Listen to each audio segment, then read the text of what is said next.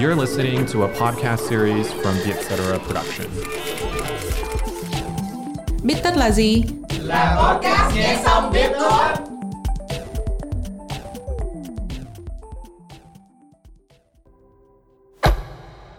Chủ đề của tập hôm nay là học được gì từ xu hướng khoe nghỉ việc.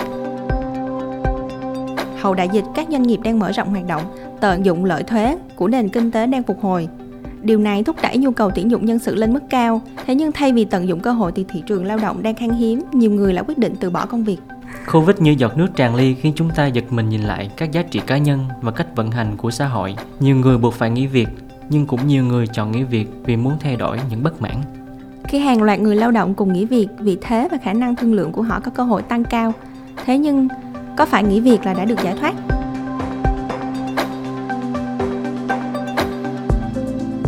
Chào mọi người đã quay trở lại với Bích Tất. Mình là Bích, editor của Vietcetera và ngồi cùng với mình hôm nay là Mình là Khoa, cũng là editor tại Vietcetera. Chủ đề của tập hôm nay là học được gì từ xu hướng khoe nghỉ việc. Nói về nghỉ việc thì thật ra thì cứ mỗi lần tới dịp này trong năm á, thì em sẽ luôn đọc được một cái bài post trên Facebook. Người ta hỏi là cứ nghỉ việc sau Tết có phải là ăn cháo đá bát hay không? Thì theo anh Khoa thì anh nghĩ gì về câu nói này? Ừ, cá nhân khoa nghĩ cái câu nói này nó hơi um, hơi nặng bởi vì um, theo quan điểm của khoa thì cái việc nghỉ việc á lỗi lại chỉ là một bên thôi. Nếu mà theo câu ăn cháo đá bát có nghĩa là lỗi của người đi làm thì uh, giống như là công ty đã trả tiền cho bạn rồi trả lương cho bạn rồi trả thưởng cho bạn sau tết rồi mà bạn lại nghỉ. Thì như vậy thì có vẻ như là hơi không được uh, công bằng lắm. Mà khoa nghĩ là công việc không phải là một thứ được ban phát cho nên là khi mà một người nào đó nghỉ việc thì người ta sẽ không thể nào mà rơi vào cái hoàn cảnh là ăn cháo đá bát được ừ. bởi vì đó là sự thỏa thuận công việc của hai bên và công ty phải đồng ý cho nhân sự nghỉ thì người ta mới nghỉ chứ đâu phải là người ta nghỉ và người ta phá hoại công ty phá hỏng công ty gì đâu mà lại cho nghỉ xong rồi lại nhận xét nhân viên là ăn cháo đá bát được ừ. cũng do cái một phần là cái thời điểm nghỉ việc của mình là sau tết á là nghĩa là kết thúc một năm rồi á còn giả dụ như là mình nghỉ giữa năm á thì có cái tâm lý của mình đối với việc nghỉ việc nó lại không như vậy nữa ừ. về bản chất vẫn là nghỉ việc thôi ừ. chứ không phải là nghỉ lúc nào em thấy xu hướng nghỉ việc là nó nổi bật xuyên suốt trong vòng vài năm gần đây chứ không phải là chỉ sau tết thì nó mới nổi lên thì theo ước tính của Bộ Lao động Mỹ á, thì 4,3 triệu người đã bỏ việc chỉ trong vòng tháng 10 năm 2021 thì đây là một con số cao kỷ lục luôn. Đối với Việt Nam mình, theo một khảo sát được thực hiện trên khoảng 65.000 người thuộc 20 nhóm ngành nghề khác nhau thì cũng cho thấy là cứ 10 người đang đi làm thì có 6 người chủ động tìm việc mới. Thì độ tuổi nghỉ việc nhiều nhất ở đây là 24 tuổi trở xuống và 40 tuổi trở lên. Đối với mọi người thì mọi người gọi xu hướng chung là đã từ chức. Bản chất của nó thì mọi người gọi bằng một cái cụm từ đó là anti-work. Ừ. Thì um, cái xu hướng này cũng có thể thấy rõ ở trên Facebook của Khoa luôn là ừ. bạn bè họ đăng tin nghỉ việc rồi vài ngày sau họ đăng tin là họ bắt đầu làm ở một công ty mới tuy nhiên là không biết là về về bản chất là họ có phải là anti work hay không tại vì nếu mà anti work thì nghĩ là phải nghỉ luôn nghĩ là mình relax hoàn toàn hay là từ làm việc văn phòng chuyển sang làm chủ kinh doanh hay gì đó. Còn cái điều mà khoa thấy có vẻ hơi mâu thuẫn một chút là rất nhiều người họ anti work nhưng mà họ chỉ là chuyển từ công ty này sang công ty khác thôi. Thì bích có nghĩ là họ có phải là những người thật sự anti work hay không? Hay là họ chỉ là đang mâu thuẫn với cái công ty cũ mà họ đã làm trước đây thôi? Ừ, thật ra thì nói về cái cụm từ anti work á, ở đây thì có nghĩa là mình không tìm thấy ý nghĩa công việc hiện tại và mình muốn tẩy chay nó tại thời điểm đó thôi. Và sau đó thì mình muốn lôi kéo thêm những người khác nữa cùng theo với mình trong cái phong trào đó. Hiện tượng này thì, thì có thể là xảy ra từ thế kỷ trước rồi. Có nghĩa là mọi người những người lao động họ cảm thấy bất mãn về công việc hiện tại của họ và họ muốn đứng lên đấu tranh cho quyền lợi của mình. Thì đó là một hiện tượng mà em nghĩ là nó gắn liền với một ngày lễ trong năm của mình á. Anh có nghĩ ra ngày lễ lễ nào không? À anh nghĩ là quốc tế lao động. Thì trong đầu anh chỉ có đúng một ngày đó là có vẻ liên quan tới lao động thôi. Ok thì à, nói về anti work á, thì nó bùng lên cụ thể là thì giữa thế kỷ thứ 18 à, và thời điểm đó thì sự bùng nổ của chủ nghĩa tư bản đã khiến cho việc sản xuất hàng hóa trở nên bùng nổ. Thì các chủ doanh nghiệp ở đây á, họ muốn ưu tiên cái việc sản xuất hàng loạt. Thì để mà chi phí thấp thì doanh nghiệp phải chọn cách bóc lột người lao động và lúc này thì người lao động cảm thấy mình phải có sức ép đứng lên đấu tranh. Và họ đòi phải có một ngày chỉ làm việc 8 giờ thôi, hoặc là phải có công đoàn đứng lên để phục vụ lợi ích của mình. Điều đó đã dẫn đến ngày quốc tế lao động. Thì em nghĩ nhưng mà thời đó là người ta làm việc là trên 12 tiếng một ngày luôn á. Người ta mới đứng lên biểu tình, hoặc là có những cái sức ép quá nặng đi thì bây giờ mình có rất là nhiều quyền lợi rồi nhưng mà người ta vẫn cảm thấy là không thỏa mãn với lại công việc của mình. Em nghĩ là có nhiều nguyên nhân đó, nhưng mà theo anh có một cái cái nguyên nhân nổi bật nào mà anh nghĩ là có thể giải thích cho hiện tượng này không? Thực sự thì khoa cũng không rõ được tâm tư tình cảm của tất cả mọi người mà họ đưa ra một quyết định về nghỉ việc là như thế nào.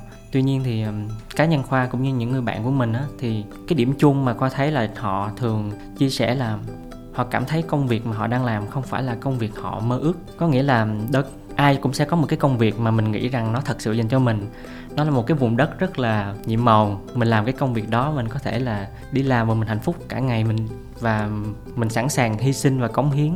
Thời gian của mình, thậm chí là cái benefit, cái quyền lợi mà mình nhận về á, nó có thể ít hơn cả cái công mình bỏ ra.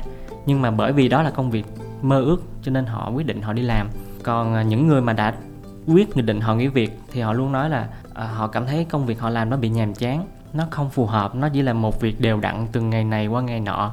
Không có bước thăng tiến, hay là thậm chí là không cho họ một cái thử thách đủ lớn để họ có một cái động lực họ đi làm. Cho nên là những người mà khoa biết họ không gọi đó là anti work mà họ anti cái công việc mà không phải mơ ước của họ thôi. Nói chung chứ không phải là họ không thích đi làm, họ rất thích đi làm. Chỉ là cái công việc cũ, nó không có thỏa được cái giấc mơ lớn trong con người của họ. À, với lại em nghĩ một phần cũng không hẳn là do họ không thích công việc mà bản chất công việc em nghĩ là mỗi khi mình làm tới một thời điểm nào mình sẽ cảm thấy là cái đam mê nó bị dần mòn đi á. Chứ không hẳn là mình ngồi ở đây thì mình nhìn công việc kia thì có vẻ như là đam mê đó nhưng mà chưa chắc là như vậy. Làm tới một khoảng thời gian mình cảm thấy mệt mỏi đi thì lúc đó mình mới nhận ra là thật ra tất cả các công việc hiện tại bây giờ đều cuốn vào một cái vòng xoay lớn hơn, đó là cái văn hóa hối hả. Tức là mọi người quay cuồng làm việc, đặt ra những cái deadline mà mình không biết rằng là ai phải thúc đẩy mình làm cái chuyện đó cả. Có thể là tại sao mình đặt ra là cuối tuần này phải làm hoàn thành. Trừ những cái trường hợp mà nó khẩn cấp đi, còn không thì mình luôn luôn đặt cái deadline đó thì mình chạy theo nó và cứ xin deadline này sang deadline khác. Cái này khoa đồng ý với bích là bây giờ là mình đang sống trong một xã hội với rất là nhiều lựa chọn và mình sẽ luôn thấy cơ hội khắp nơi. Chứ không như hàng ngày xưa là ngày xưa không biết là bố mẹ mình có chán công việc, nhưng mà họ vẫn phải làm hay không. Nhưng mà rõ ràng cái sự khác biệt của bây giờ so với ngày trước là mình đang sống trong một thời đại kỹ thuật số. Mình bị fomo mình rất là sợ hãi. Mình thấy là nhiều người đã bỏ việc rồi và họ đang có vẻ như đang sống một cuộc đời mơ ước được đi đây, đi đó.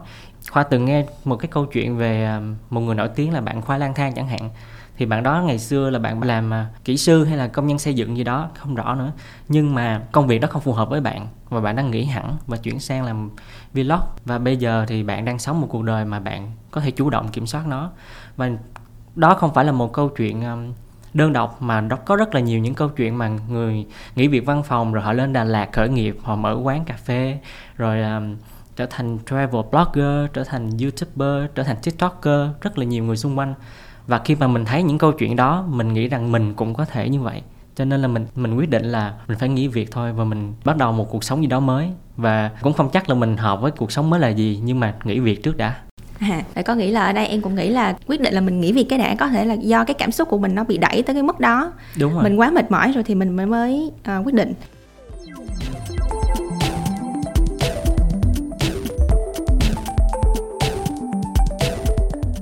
thì cái thời điểm mà xảy ra cái cuộc đại từ chức đó cũng trùng với là thời điểm mà đại dịch xảy ra. Thì cái thời điểm đó có nghĩa là mọi người ép buộc phải làm những cái chuyện mà mình trước giờ chưa từng nghĩ là mình sẽ phải làm ví chẳng hạn như là ở nhà suốt cả một tháng trời mà không ra ngoài chẳng hạn. Cái chuyện đó nó khiến cho mình bị kiệt quệ trong công việc. Và đó cũng là thời điểm mà mình được chậm lại mình được sống chậm lại.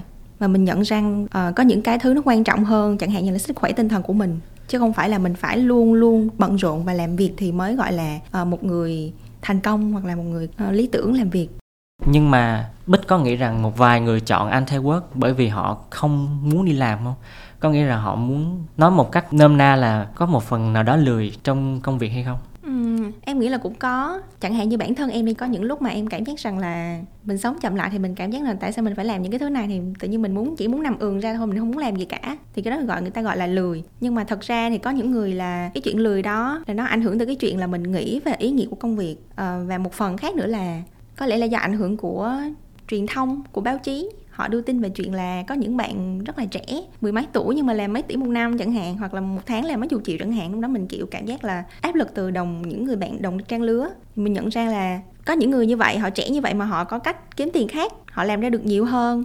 Thì mình nghĩ là ừ có lẽ là có một cách ờ, làm việc khác khiến cho mình có thể nhanh đến đích hơn. Thì lúc đó thì cảm giác là mình lười do đó nó nảy sinh ra cái chuyện đó. Ừ.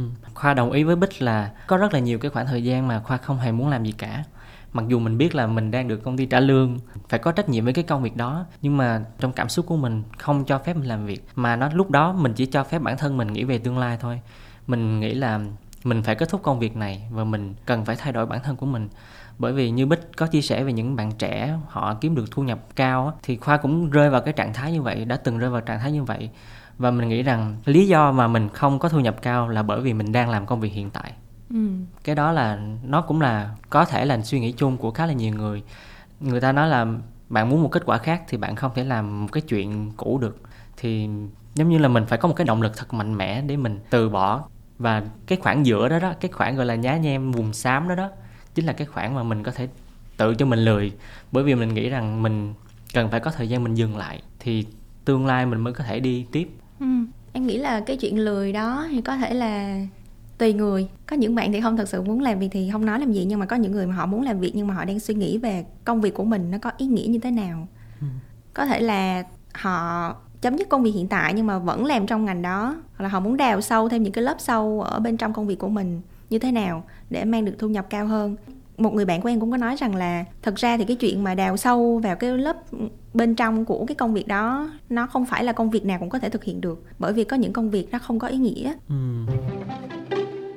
và ở đây thì ờ, có một cái định nghĩa đó là những công việc giảm nhí, do nhà nhân chủng học David Graeber có nói. Thì ông nói rằng là công việc giảm nhí là những công việc mà người làm công á, họ phải tự biện minh rằng là công việc của mình có ý nghĩa. Còn bình thường thì nó quá dư thừa rồi, nó cũng giống như đồ đạc mình sử dụng hàng ngày có những thứ nó quá dư. Mình có rồi nhưng mình cứ muốn thêm vào thì công việc nó cũng vậy, có những công việc cốt lõi. Thì lúc đó thì tác giả David ông có nói rằng là những công việc mà càng ý nghĩa thì có khi lại càng được trả lên lương ít hơn. Ừ. trong khi những công việc nhảm nhí có thể dễ dàng bị thay thế bởi máy móc hay đơn giản là không cần thiết thì lại trả lương cao.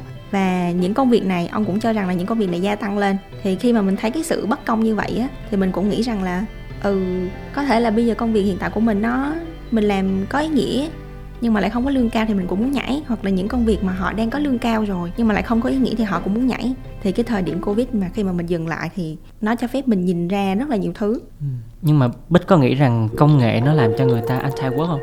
Ví dụ như là làm việc từ xa, cho những cái người mà đã từng ngồi văn phòng rất là lâu, họ nhận ra rằng ở ngoài kia vẫn còn có một cuộc sống khác, chứ không phải là trong văn phòng nữa thì bích nghĩ như thế nào? Ừ cũng đúng. Bởi vì lúc mà em đi làm thì em chỉ nghĩ là mình đi làm thì mình bắt buộc phải lên văn phòng đương nhiên rồi. Chứ không bao giờ nghĩ rằng là cái việc mình làm việc từ xa là một cái lựa chọn. Cho tới khi mà đi làm trong covid bắt buộc mọi người phải làm việc từ xa thì em là nghĩ ừ bây giờ mình có những lựa chọn thế này thì tại sao mình phải làm như thế này? Nhưng mà khi mà mình có nhiều cái thuận lợi hơn nhiều lựa chọn hơn trong công việc thì người ta là anti work em nghĩ là lúc đó bởi vì mọi người cũng không hẳn là anti họ có rõ một cái sự chắc chắn rằng là mình không muốn làm việc đó, chính họ cũng đang hoang mang.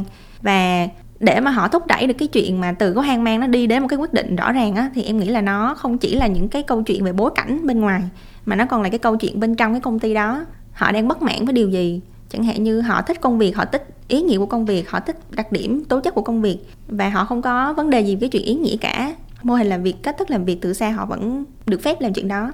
Nhưng họ không thích về cái chuyện môi trường, công ty, về đồng nghiệp, về ban lãnh đạo chẳng hạn. Thì những cái đó thì mình phải tiếp xúc hàng ngày. Thì khi mà cái tiêu cực nó cứ lồng ghép từ ngày này sang ngày kia thì nó đẩy cái chuyện mà từ hoang mang mình đi đến quyết định. Thì em nghĩ nó có rất nhiều nguyên nhân như vậy. Ừ ok.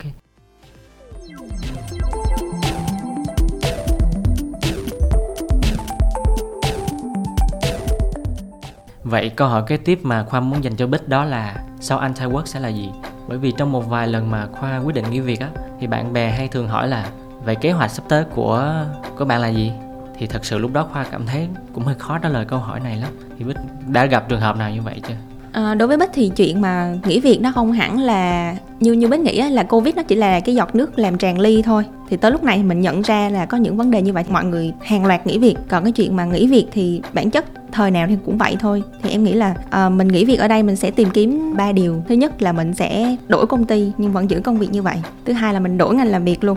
Và thứ ba là mình sẽ lựa chọn cái chuyện là thay đổi cách thức làm việc là mình làm việc từ xa mình làm việc tại ờ, công ty hay như thế nào đó. Thì đó là những cái lựa chọn sau đó mình tính tiếp. Còn nếu mà hỏi nói về cái chuyện mà tại ngay cái thời điểm sau khi mà mình nghỉ luôn á thì em nghĩ là mình đã mệt rồi thì mình có thể cho phép mình dành một thời gian mình không làm gì cả. Ừ. bích có biết là khoa sợ nhất điều gì khi mà sau nghỉ việc không? Điều gì anh?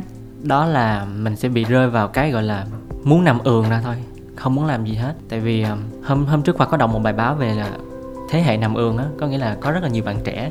Họ chưa hề đi làm ở bất kỳ một công ty nào hết nhưng mà họ chỉ muốn ở nhà thôi tận hưởng cuộc sống thôi. Và có thể là nguồn tài chính sẽ là từ bố mẹ và họ không nghĩ rằng họ cần phải đi làm.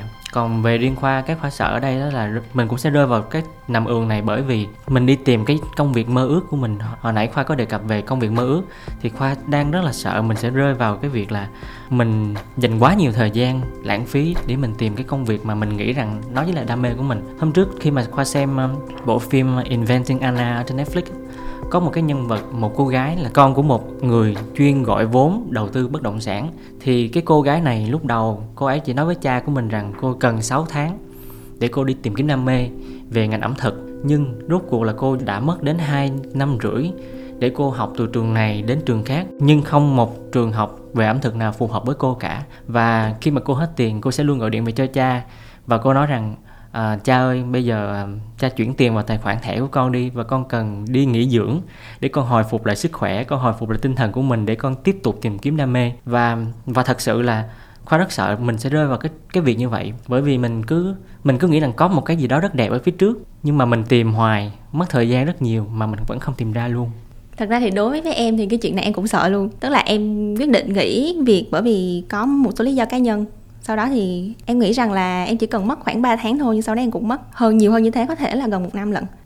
Thật ra về cái chuyện mà mình mãi đi tìm cái, tìm kiếm cái đam mê đó, em nghĩ là một phần là do cái chuyện mình không có xác định được rằng là cái điều mình muốn ở đây, cái lối sống mình muốn nó là gì. Và khi mình không xác định được là mình muốn như thế nào, mình muốn làm việc với những ai và tần suất mình làm việc như thế nào thì những cái đó khi mình không xác định được thì mình tìm một công việc nó phù hợp với lại những cái lối sống đó thì mình mới mở ra được. Còn nếu không thì mình sẽ mãi mãi cứ đi tìm mãi thôi.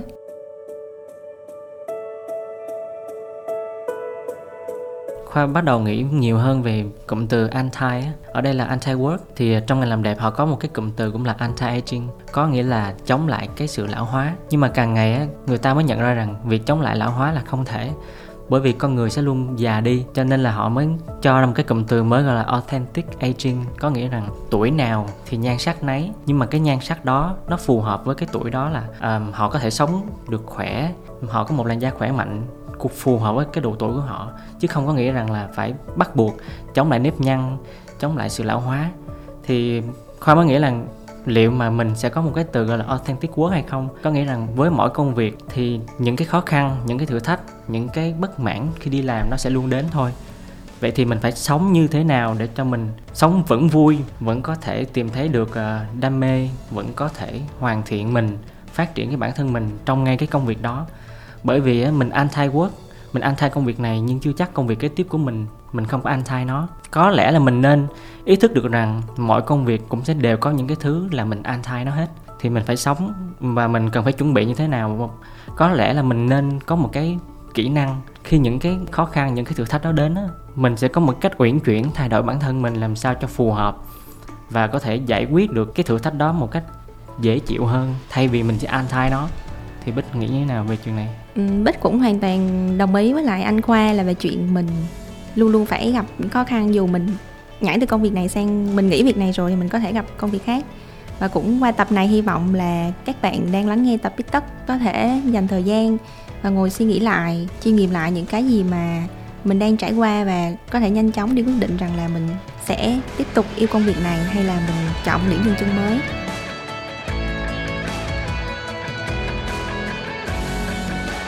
Cảm ơn mọi người đã lắng nghe tập Bít Tất lần này.